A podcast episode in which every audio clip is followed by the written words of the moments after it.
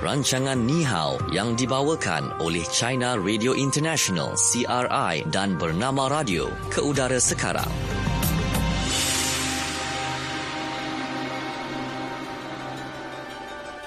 Okey, Assalamualaikum dan selamat petang waktu ini. Masanya untuk program Ni Hao yang dibawakan oleh uh, China Radio International dan Bernama Radio bersama dengan saya Syuhada Armawan.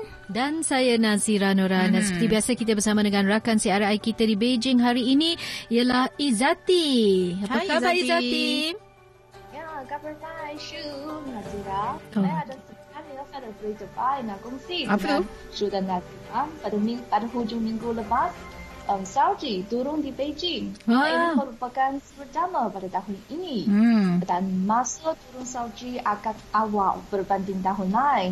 Jadi ini satu tanda yang baik petani di China akan mendapat hasil pertanian yang cukup lumayan pada tahun akan datang. Mhm. Dan sebenarnya ramalan ini memang berasaskan sains ketika uh, tu, uh, tu, turun salji ya, semua kuman uh, terurus serangga akan mati. Jadi tumbuh-tumbuhan akan menjadi lebih subur. Hmm. Jadi okey ramalan tentang tumbuh-tumbuhan ya.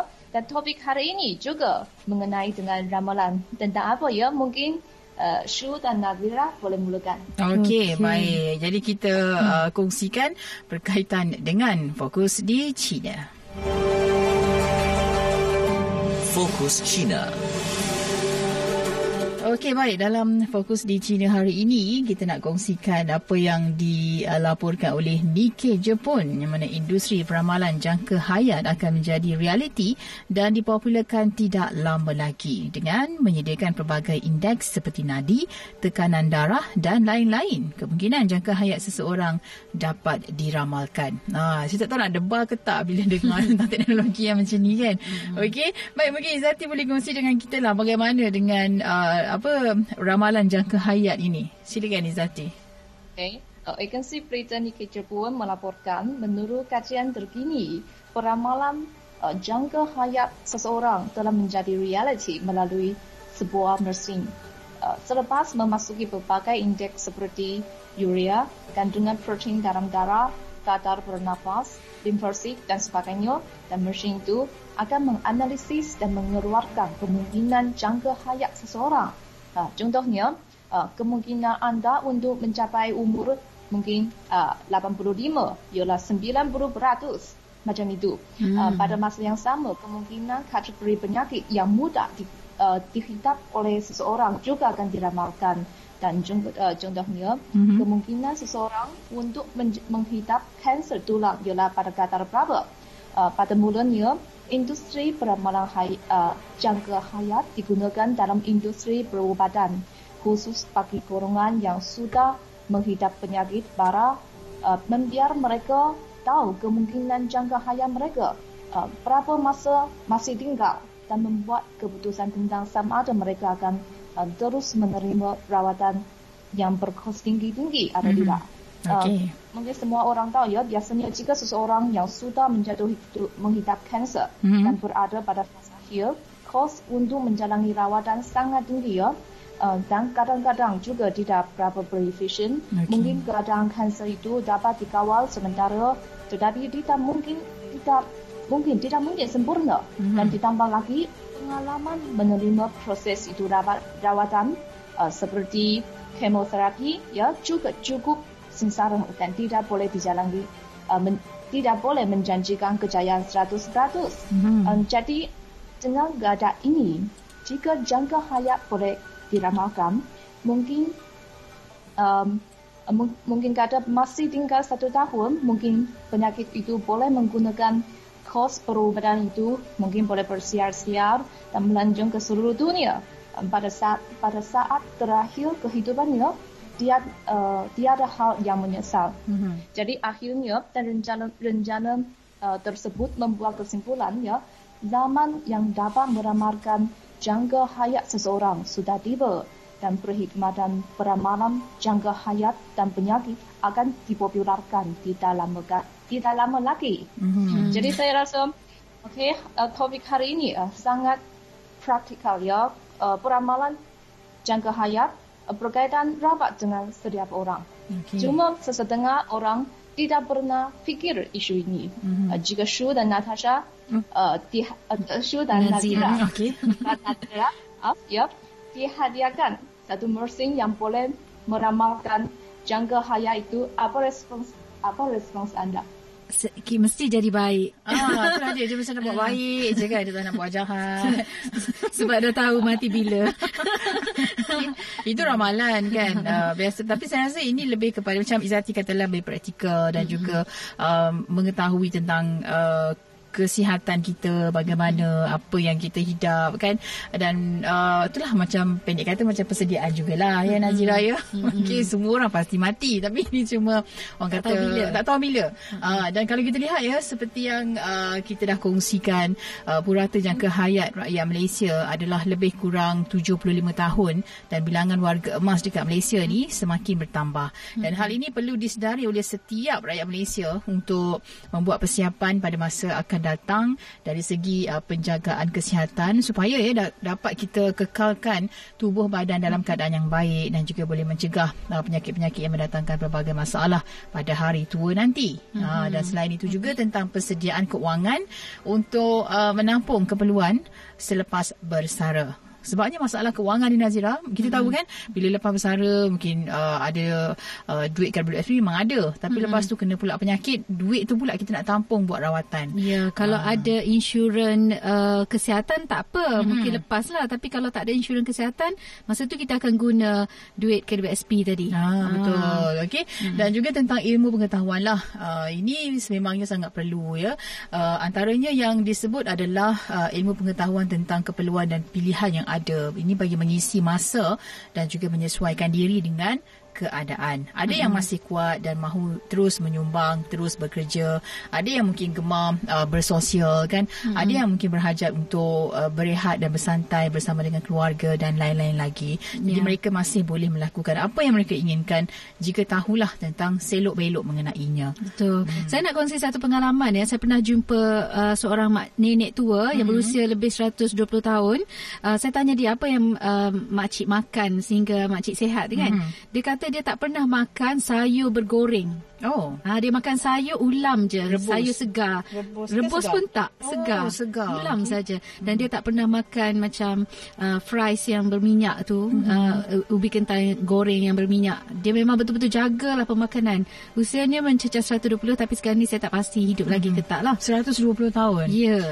Okay. Ha. Itulah. Tapi memanglah kalau kita tengok resepi yang yang sering orang kata menjadi hidangan hmm. nenek-nenek kita dulu hmm. kan. Antaranya adalah ulam-ulaman. Hmm. Ha, Betul. Yang, tak, yang tak ada nak goreng tak ada goreng tak ada apa dan tumbuhan tu pun tak beracun. Ha, kalau rebus pun sebab dia tak boleh rebus kuat sangat kan hmm. nanti hijau khasiat hijau tu hilang. Lah, kan? Ya betul. Hmm. Okey kalau kalau kita kongsi sedikit jika tidak mengetahui keadaan diri dan memandang ke hadapan seseorang hmm. itu juga mungkin berdepan dengan masalah kemudian harilah betul. sebab tak melakukan persediaan. Jadi kalau kita tengok hari ini uh, kita bukan 100% penentu masa depan. Hmm. Jadi banyak lagi uh, faktor lain yang perlu kita ambil kira. Contohnya keadaan diri kita baik hari ini boleh menyebabkan seseorang ini menjadi lalai ataupun alpa dengan menjaga kesihatan. Mm-hmm. Uh, sikap angkuh dan juga terlebih yakin juga boleh terbentuk. Mm-hmm. Uh, jadi ramalan jangka hayat juga uh, dikatakan bukanlah penentu yang tepat jika kita ambil kira ke semua faktor dalam kehidupan realiti. Yeah. Uh, dan kalau dalam kepercayaan umat Islam ini, uh, kita tak boleh nak mempercayai ramalan yang tidak berasaskan fakta, kaedah ilmiah dan bukti saintifik ataupun terlalu taksub dengan ramalan jangka hayat untuk menyebabkan seseorang itu mungkin boleh lupa akan takdir dan lalai daripada tanggungjawab menjaga diri menjadi amanah setiap manusia hmm, macam tu okay. ya Izati Izati saya nak puji sekejap Uh, puji Izati ha, maksudnya? Saya nampak pu- Izati putih bagaikan salji. Ha, sebab turun salji kat China kan? Ha, okay. Putih gebu oh. macam salji. Oh, sal- terima kasih. Okey. Tadi, tadi saya dengar Nazira hmm. uh, memperkenalkan cara masjid itu jaga kesihatan. Mm-hmm. yang saya perlu. semua mak saya makan. Saya makan suka makan yang fried vegetables dan sebagainya. Uh-huh. oh. Apa buat apa boleh saya buat? Saya suka um, makan itu semua kata itu. Rat rat apa makanan ubi kentang goreng tu kan. Hmm. Aha, okey. Tapi itulah mungkin kita boleh kurangkan sikit ke Betul, kan. kena ha. ubah sebenarnya. Ha. Mungkin kena ubah. Yalah kita lah, saya pun sekali makan juga. saya makan juga Izati. Jangan risau. ada saya... geng, saja ada geng. Jadi saya tidak berani untuk menerima kajian itu. Ah, Kerana itu biasa memang saya tidak bagus. Sebenarnya di masyarakat Cina bagi ada dua suara tentang kajian itu. Hmm. Uh, golongan yang yang rasional itu mereka berpendapat perkhidmatan itu memang dapat membantu orang hmm. untuk mengaturkan masa lebih berefisien dan bijak. Um, contohnya pada tahun 2010 panjang umur warga Cina pada beratnya ialah 74 perpuluhan 83 tahun hmm. dan pada tahun 2018 sudah meningkat ke 70, uh, 77 tahun. Bagi mereka yang yang baru bersara tidak perlu bekerja lagi jika mereka uh, sudah uh, sudah mas, sudah tahu berapa tahun mereka masih tinggal mungkin 20 hmm. tahun 15 tahun 10 tahun mereka boleh menggunakan uh, masa itu dengan lebih berefisien mm-hmm. membuat satu senarai. Tulislah hal-hal yang ingin buat ya. Um, tapi uh, yang ingin buat tapi masih belum buat. Uh, tapi juga ada golongan yang menolak kajian itu, men- men- menentang itu. Mm-hmm. Uh, mereka um, bagi menentang itu, um, saya sebenarnya saya uh, sendiri tidak ingin tahu berapa tahun yang saya masih tinggal di dunia oh. ini. Saya juga menolak dan juga Nazira dan uh, Shu pernah tengok filem Amerika Syarikat namanya Forest Gump. Forest Gump, ya. Yeah. Ya, ya, ya. Sangat lama itu. Filem yang ditayangkan pada tahun 1994 itu mm-hmm. sangat menggalakkan dan dalam filem itu terdapat skrip yang sangat terkenal. Mm-hmm. Pasti Shu pernah yeah. dengar ya. Run, yeah. Forest Run. Macam tu kan? Uh, ya. Yeah uh, Ip Gum berkata, life was like a box of chocolates. You mm-hmm. never know what you're get. Yep. Ketidaktentuan, ketidakpastian kehidupan membawa kita mm. penuh dengan imajinasi. Mm-hmm. Dan kita menanti-nantikan masa depan kerana ada hal yang tidak uh, disangka penuh terperanjat mungkin akan berlaku. Tapi sekarang, dalam kotak ini, masih tinggal berapa coklat sudah tahu. Apa lagi yang kan? tiada harapan lagi. Hmm. Jadi apa erti mengetahui semua ini terlebih dahulu. Ini hmm. uh, antara suara yang menentang kajian itu. Oh. Jadi harus memandang perkara ini dengan uh, objektif lah. Ada yang menyokong, hmm. uh, ada yang menentang, terpulang kepada memang ada individu. Hmm, betul.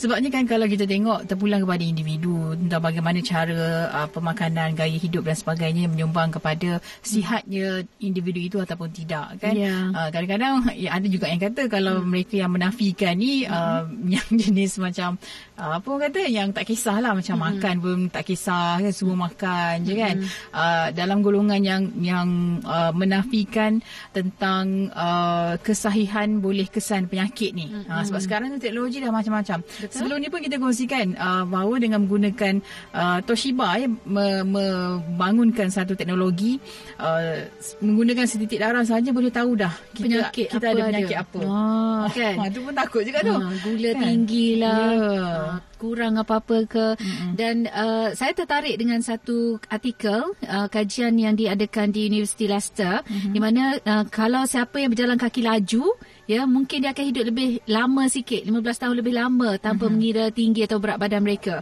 Uh, itu kajian yang dilakukan di UK ke atas 474,919 orang. Dan hasil kajian mendapati wanita yang berjalan dengan cepat mempunyai jangka hayat sehingga 86 hingga 87 tahun. Daripada lelaki 85 hingga 86 tahun. Jadi bolehlah kita jalan laju Izati uh-huh. jalan laju. Okey? Bagi bagi uh, orang Cina bagi saya uh-huh. yang yang hari-hari berjalan dari rumah ke pejabat ini berita baik. Ah, hmm. berita baik untuk Mungkin semua rakan-rakan Izati lah. Mungkin lepas ni kena laju sikit lah untuk Izati jalan. Ah. Ah, kalau nak cepat lagi kena berlari. Ah. Sebab mereka yang berjalan perlahan, kajian ini mengatakan bahawa mereka, jangka hayat hidup mereka sehingga 72 tahun. Oh, okay. ah, beza lah eh. Beza berapa belas tahun tu. Ah, 15 tahun lebih beza tahun. dia, lebih lama. Hmm. Okey, jalan laju lagi ya, Zati. Okey. Baik, itu dah cerita uh, kisahnya berkaitan dengan satu uh, apa kajian yang dilakukan dan juga satu apa uh, program ya tentang industri peramalan jangka hayat yang akan menjadi realiti dan akan dipopularkan tidak lama lagi. Okey, boleh tahu dah uh, jangka hayat kita tu boleh diramal, mm. diramalkan. Okey, uh, terpulanglah nak cuba getak, nak tahu yeah. getak kan. Okey, baik dalam uh, kita nak kongsikan sebenarnya uh, soalan yang lebih kurang sama juga. Kita terus ke uh, fokus apa kata anda. Fokus apa kata anda. Okey, dalam fokus apa kata anda, soalan yang kita ajukan di Facebook bernama radio iaitu jika anda diberi peluang untuk mengetahui jangka hayat sama ada anda akan menerima ataupun menolak ramalan tersebut. Ha, macam hmm. tadi ada yang uh, macam Izati tolak kan? Izati nak ke? Saya tolak. Tolak. Saya selalu makan makanan yang tidak sihat. saya tidak berani. Okey. Macam Nazira nak nak terima ke nak tolak? Memang, memang kena tolak lah kena sebab tolak, kan? ramalan kan? ni kan kita kita bukan tahu pun kita nak mati bila. ha, saya pun uh, sebab saya nak buat medical check up pun saya takut. Uh. Ini kan pula nak buat ramalan jangka hayat ni pula Aduh. kan. Uh, tapi uh tak apalah kan. Uh, mungkin kalau membawa kepada kesedaran dan perkara yang positif apa salahnya. Hmm. Hmm. Jadi bayangkan kalau lah kita tahu kan kita akan mati bila hidup bila. Hmm. Memang kita takkan senang duduk lah hmm. kan tapi kita jangan jangan lupa sebenarnya hmm. ada juga kisah-kisah inspirasi sebelum ini uh, kisah uh, pesakit kanser contohnya hmm. mereka telah pun uh, doktor dah cakap awak ada 3 bulan saja untuk hidup ada ini kisah benar hmm. eh 3 bulan saja untuk hidup 30% sahaja nyawa awak yang tinggal dan sebagainya hmm. tapi akhirnya dia berjaya uh, melawan kanser tersebut dan hmm. sihat kembali sihat seperti sedia kala hmm. hmm. jadi bayangkan eh kekuatan yang dia ada Betul. tu uh, sebab doktor bukannya orang penentu. yang penentu. Okey. Baik. Ya, Okey. Mungkin dia sudah menerima tiga bulan itu dan yeah. tidak laku tidak laku lagi. Mm-hmm. Dan tidak dan hati dia senang lagi dan sudah terima dan hari dan hari-hari dia senang mm-hmm. dan buat hal yang dia suka itulah hmm. mungkin membantukan betul hmm. yeah. energi-energi positif tu pula masuk dalam diri dia kan hmm. kalau dia terima kata-kata doktor tu mungkin dia akan down dan hmm. memang menggalakkan lagi untuk dia mati sebenarnya hmm. kan betul? sebab ha. dia akan lemah semangat dia akan Lagi sedih uh, uh, kemurungan hmm. dan sebagainya okey hmm. baik ini pula kata uh, rakan kita yang turut komen di Facebook kata Abdul Rahman uh, tak kira berapa tempoh usia yang dicatatkan usia kita sebenarnya pendek tiada masa untuk disia-siakan walau sedetik pun hmm. Hmm, kata betul. Liana pula bagi saya yang lebih penting bagaimana kita ni memenuhi usia kita daripada menghitung jumlah tahun atau hari. Kehidupan yang bermakna lebih penting daripada singkat ataupun panjang. Hmm. Ha, itu kata Liana. Okey. Ya, jadi hmm. itulah kita pun hmm. uh, macam dia adalah Islam sendiri tak tahu kita tak tahu bila kita mati mm-hmm. bila uh, orang kata dalam keadaan kita baik ataupun tidak kan ya, dalam uh, keadaan sehat mungkin boleh mati okay. juga uh, jadi tak uh, kita tak akan tahu sebenarnya kita mati disebabkan sakit yeah. ataupun disebabkan uh, kita tak tahu kemalangan ke kan uh, macam-macam boleh berlaku yeah. betul tak Izati hmm. Ya betul. Okey, okay, baik. Jadi itu dalam ruangan apa kata anda kalau mungkin ada komen boleh teruskan komen di uh, Facebook bernama Radio. Okey, kita berehat dahulu seketika, kembali seketika nanti kita nak bawakan uh, dalam segmen fokus di Malaysia nak bercakap mengenai perkhidmatan internet di Malaysia. Terus dengarkan program Ni Hao yang dibawakan oleh China Radio International dan Bernama Radio. Anda kaki melancong, suka melawat ke tempat-tempat menarik serata dunia? Pastilah momen-momen indah sepanjang perjalanan wajib anda abadikan sebagai kenang-kenangan. Jom sertai pertandingan video pendek Anjuran Pusat Kebudayaan Cina CCC di Kuala Lumpur dan anda berpeluang memenangi hadiah wang tunai RM5,000 dan tiket penerbangan ulang alik ke China dengan tema China Beyond Your Imagination. Mari rebut peluang ini dengan menghantar video kreatif anda. Durasi bagi setiap penyertaan adalah di antara 1 minit hingga 5 minit dan setiap penyertaan mestilah menepati tema dengan membawa mesej perkongsian pengalaman yang terindah dan terbaik semasa berada di China. Muat naik video pendek anda di Facebook beserta hashtag China Beyond Your Imagination, hashtag CCCKL Video Contest 2019 dan hashtag Visit China. Selain itu, hantar penyertaan lengkap di laman Facebook China Cultural Center di Kuala Lumpur. Tarikh tutup penyertaan pada 9 Januari 2020. Jadi tunggu apa lagi? Sertailah sekarang.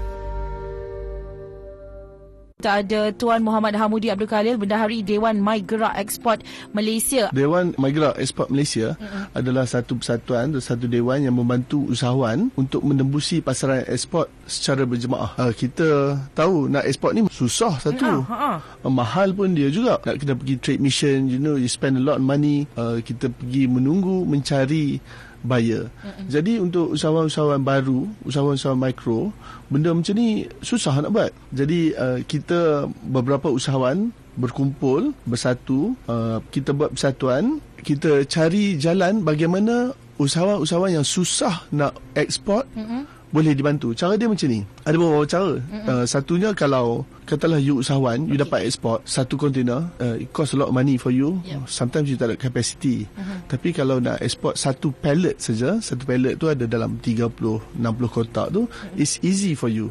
So kita kumpul beberapa usahawan, kita masukkan dalam container, kita cari pasaran-pasaran yang uh, regulation dia tidak terlampau ketat. Okay. Uh, jadi kita pergi Senegal, Indonesia, India hmm. and we have the experience now we helping a lot of uh, usahawan uh-huh. untuk pergi even ke Jepun untuk uh, Olimpik ni. Dengarkan program Bicara Niaga setiap Isnin hingga Rabu pukul 9.35 pagi hanya di Bernama Radio, stesen berita bisnes anda. Dunia PKS kini di Bernama Radio. Bernama akan menganjurkan pameran Kenali Cina dan Majlis Pelancaran Buku Terbitan China Radio International CRI dan Dewan Bahasa dan Pustaka DBP pada Ahad 8 Disember ini bertempat di Maiden Mall, Subang Jaya. Pelbagai aktiviti menarik disediakan seperti pameran kerjasama CRI dan Bernama Radio, pelancaran buku Kenali Zian, demonstrasi membuat mi tarik, aktiviti kanak-kanak, persembahan tradisional dan anda juga berpeluang memenangi pelbagai hadiah istimewa menerusi aktiviti aktiviti kuis dan cabutan bertuah.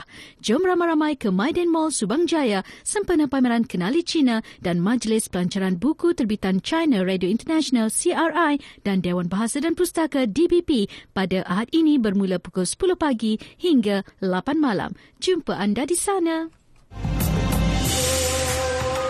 Teruskan mengikuti rancangan Ni Hao yang dibawakan oleh China Radio International CRI dan Bernama Radio.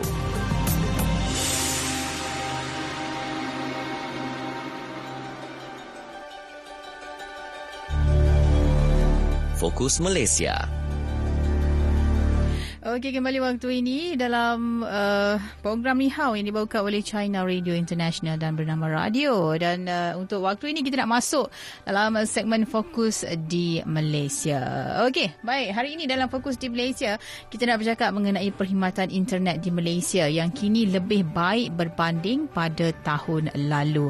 Ini uh, dinyatakan oleh pakar ekonomi Bank Dunia untuk Malaysia, Dr. Richard Rickard. Satu kajian yang mendapati bahawa harga harga jalur lebar di Malaysia telah jatuh ya antara 30% hingga 44% dalam setahun dan lebih banyak syarikat mempunyai akses kepada infrastruktur yang tersedia di negara ini dan uh, dalam laporan Bank Dunia yang diterbitkan pada bulan Jun harga pelan jalur lebar untuk kelajuan melebihi 1 uh, Gbps turun ya lebih kurang 44% berbanding hmm. tahun lepas iaitu 3 uh, dari RM399 kepada RM220 RM24.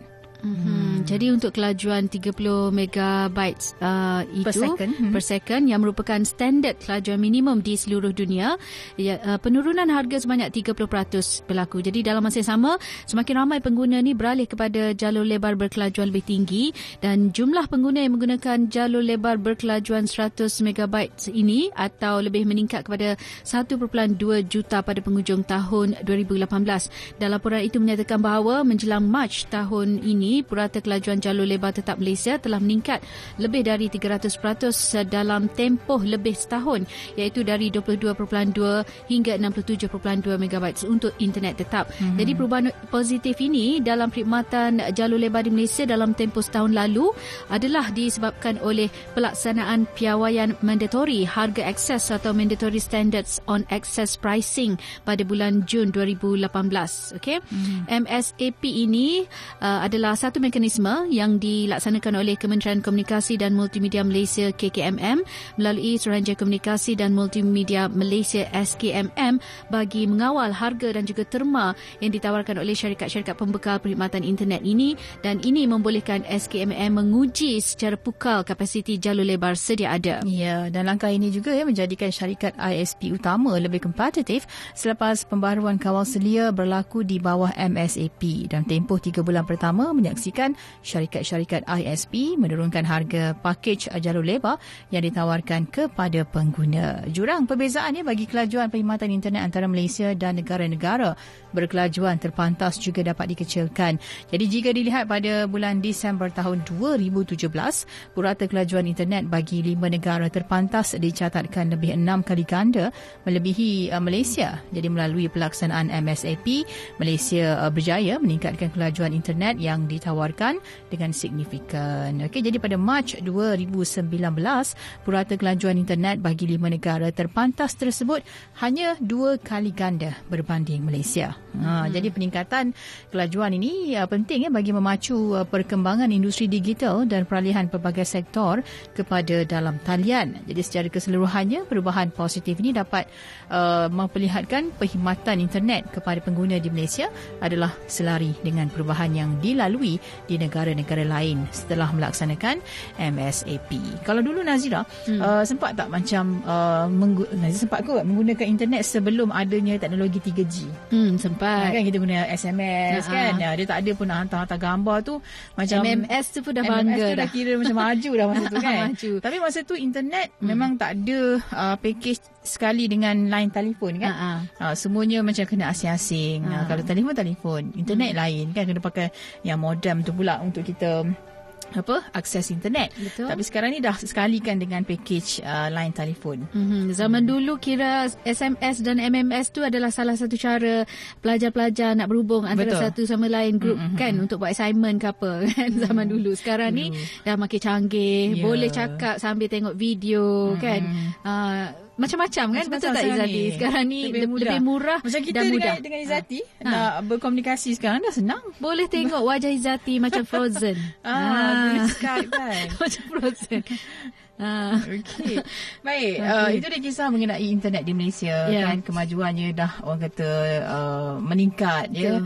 Uh, kalau dilihat jurangnya cuma dengan negara lima negara terpantas hanyalah dua kali ganda. Betul betul. Uh, Okey. Hmm. Baik, uh, untuk segmen seterusnya kita perlu berehat dahulu seketika ya kembali sebentar lagi dan pada anda yang uh, menantikan untuk kuis kenali Cina selepas ni kita akan ajukan soalannya. Terus dengarkan bernama radio uh, yang kita bawakan sekarang adalah program Ni Hao kerjasama dengan China Radio International.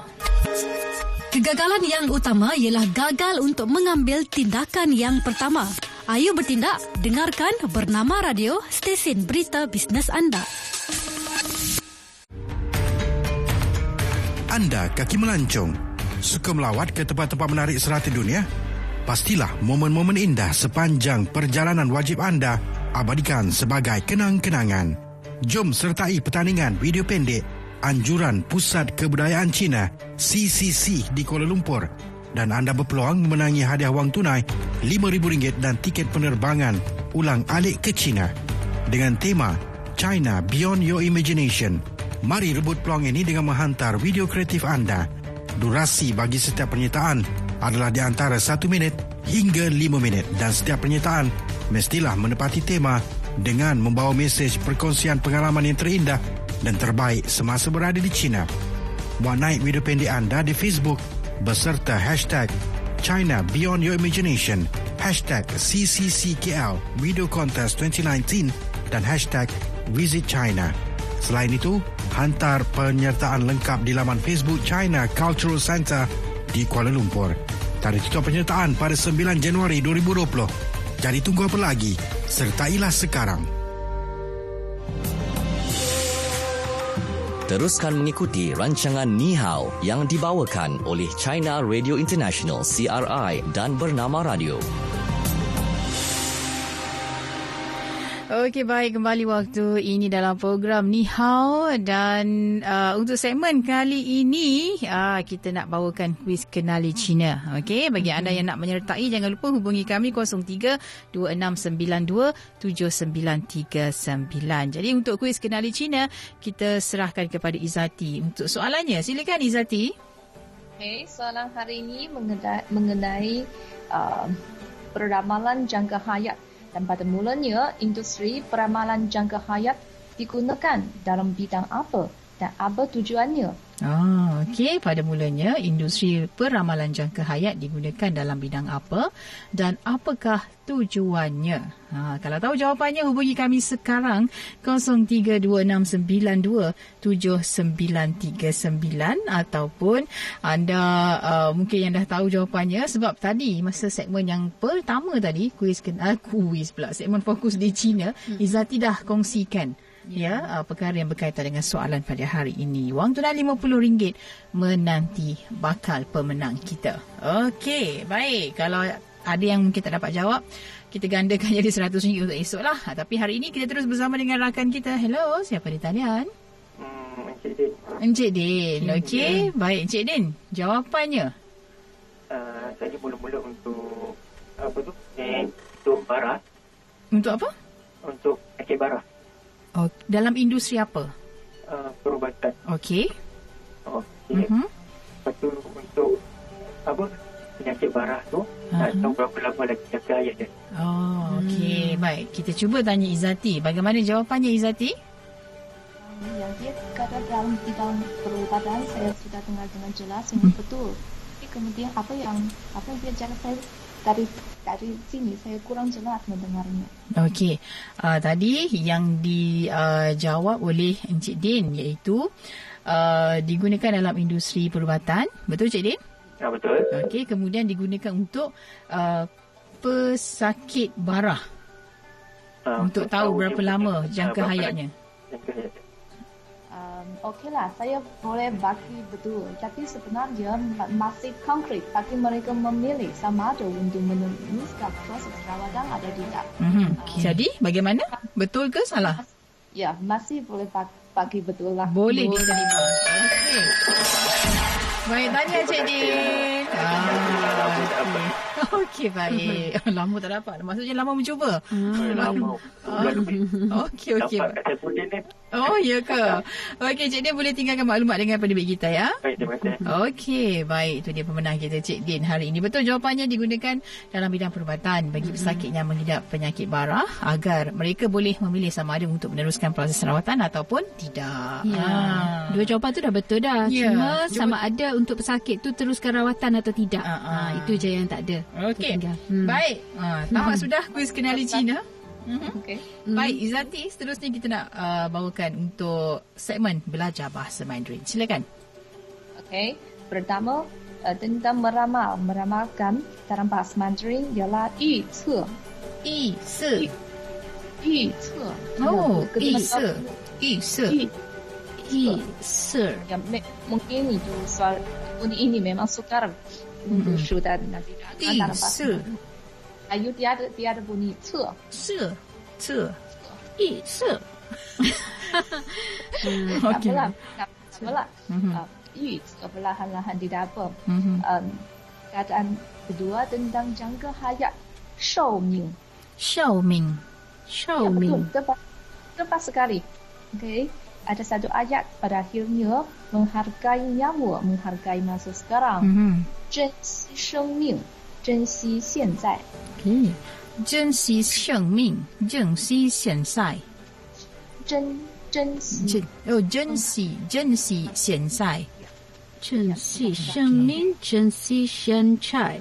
啊，ya boleh Okey, hmm. baik. Saya cuba yang pertama, Izati.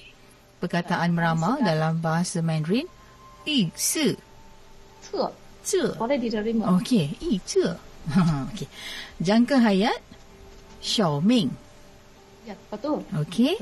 Uh, menghargai nyawa, menghargai masa sekarang. 珍珍惜生命，珍惜现在。bunyi uh, bunyi yang betul, cuma uh, nada. Nada. 珍哦，珍惜，珍惜生命，珍惜现在。Ya betul. Ah, betul. Okay, okay. Baik. Betul, Baik. Silakan Nazira. Oh, Selatan okay. Cina yang cakap dialek. Oh, ah. okey. okay, kalau meramal, yi se. Yi ce. Yi se. Hmm. Ya, betul, betul. Jangka hayat, Xiao Ming. Boleh diterima. Boleh diterima. Xiao Ming. Xiao Ming. Okey, untuk menghargai nyawa, menghargai masa sekarang, Zhen Si Sheng Ming, Zhen Si Shan Chai. Ya, ya, ya, boleh. Boleh. Boleh diterima. Boleh. Okey. Ah, Okey. Cakap Isa. dari kos. Hmm. Okey. Baik, kita ada sedikit masa lagi untuk kita sembang dengan Izati kan. Yeah. Uh, Izati, berkaitan dengan uh, apa gaya hidup masyarakat di China ya uh, tentang menjaga kesihatan dan sebagainya. Mungkin Izati boleh kongsi sedikit lah terutama sekali dalam kalangan warga emas. Bagaimana Izati? Okey, warga emas uh, di China bukan bukan macam macam macam masyarakat dahulu ini juga disebabkan perkembangan teknologi. Mm-hmm. Dulunya memang memang or, uh, golongan emas mereka tidak tahu ilmu untuk menjaga kesihatan. Memang tidak dan juga mereka ada tidak ada uh, saluran untuk mengetap, mendapat ilmu sekarang. Tapi mm-hmm. sekarang uh, teknologi semua terdekat dan mereka boleh uh, menggunakan telefon pintar mm-hmm. hari-hari mereka jika ada masalah mereka merayari web uh, mendapat ilmu yang mereka yang memberi hati dan jadi mereka ada kadang-kadang sesetengah mereka yang mementingkan kesihatan mereka sudah menjadi pakar melalui mencari ilmu yang berkaitan mereka lebih ber, berbakat lebih profesional berbanding orang muda kerana hmm. orang muda kadang-kadang uh, hari-hari kerja tumbuhannya semua kepada kerja kepada keluarga. Tapi tapi golongan, golongan warga emas mereka sudah pensiun sudah bersara. Tidak ada hal lain. Mereka khususnya fokusnya hmm. untuk jaga kesehatan sendiri. Mereka sekarang um, sangat mementingkan gaya kehidupan. Hmm. dari segi pemakanan dari segi bersosial kadang-kadang mereka pergi ke ladang untuk bersosial dan menari. Dan apa-apa yang yang boleh. Jika hmm. Nasira pergi ke satu taman di China namanya Tiantan, ya, boleh jumpa banyak ramai uh, warga emas mereka suka berolahraga dan main dalam taman itu. Hmm. Okey, saya nak kongsi lah. Saya pernah pergi Beijing dan Xi'an tahun 2007 kan. Uh, makanan di China, uh, lauk, sayur saja 3-4 jenis sayur. Uh, saya, itu saya puji. Dan uh, nasi pula nasinya uh, agak lembik tapi satu mangkuk je. Sedangkan di Malaysia tiga empat mangkuk nasi tu. Ha, jadi bila okay, balik ya, ya. Malaysia rasa kurus. Sihat uh, cara cara pemakanan di di China. Uh. cara pemakanan di China memang dari kerja. Kita kami mementingkan makan sayur dan daging. Dan kurang makan makan nasi tapi limited. Jangan hmm. makan makan itu okay. memang satu kebiasaan orang Cina. Hmm, satu mangkuk kat sini macam tak berapa nak cukup. Kalau nasi lemak pun mungkin dua tiga bungkus kan hmm. sebab satu mangkuk uh, nasi tu uh, biasanya yalah kalau kat sini ni biasa orang yang makan sikit tu mungkin dia diet lah.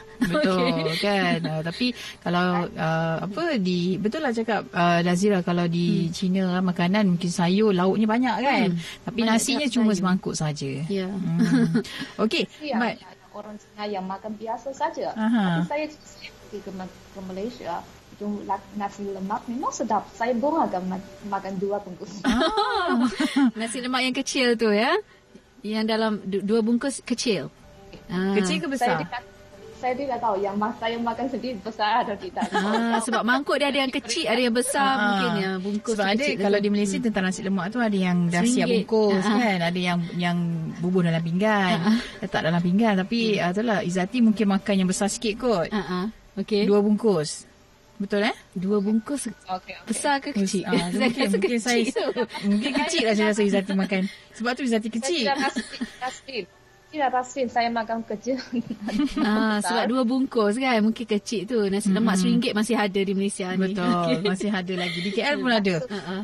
Jadi memang itu nasi lemak Malaysia sedap. Hmm. Itulah yang itulah sebab orang suka ma- ma- makan itu nasi. Yeah. sedap. Kan nasi yang biasa. Itulah kami berdua pun tak boleh berhenti makan nasi. okay. Aduh. Okay. Baik, apa pun terima kasih Zati untuk waktu ini. Kita akan kembali lagi esok untuk program Ni Hao dan uh, tamatnya program Ni Hao makanya berakhirlah untuk uh, pertemuan kita berdua Nazira hmm. dan juga saya Syuhada pada hari ini akan kembali esok juga untuk uh, siaran dan juga program-program yang lain di Penama Radio. Okey, bagi yang terlepas mengikuti uh, siaran podcast anda boleh ikuti kami di aplikasi Spotify dan juga aplikasi Bernama Radio. Okey, sekian saja untuk waktu ini. Izati, hmm. jumpa lagi. Bye-bye. Bye-bye. Bye.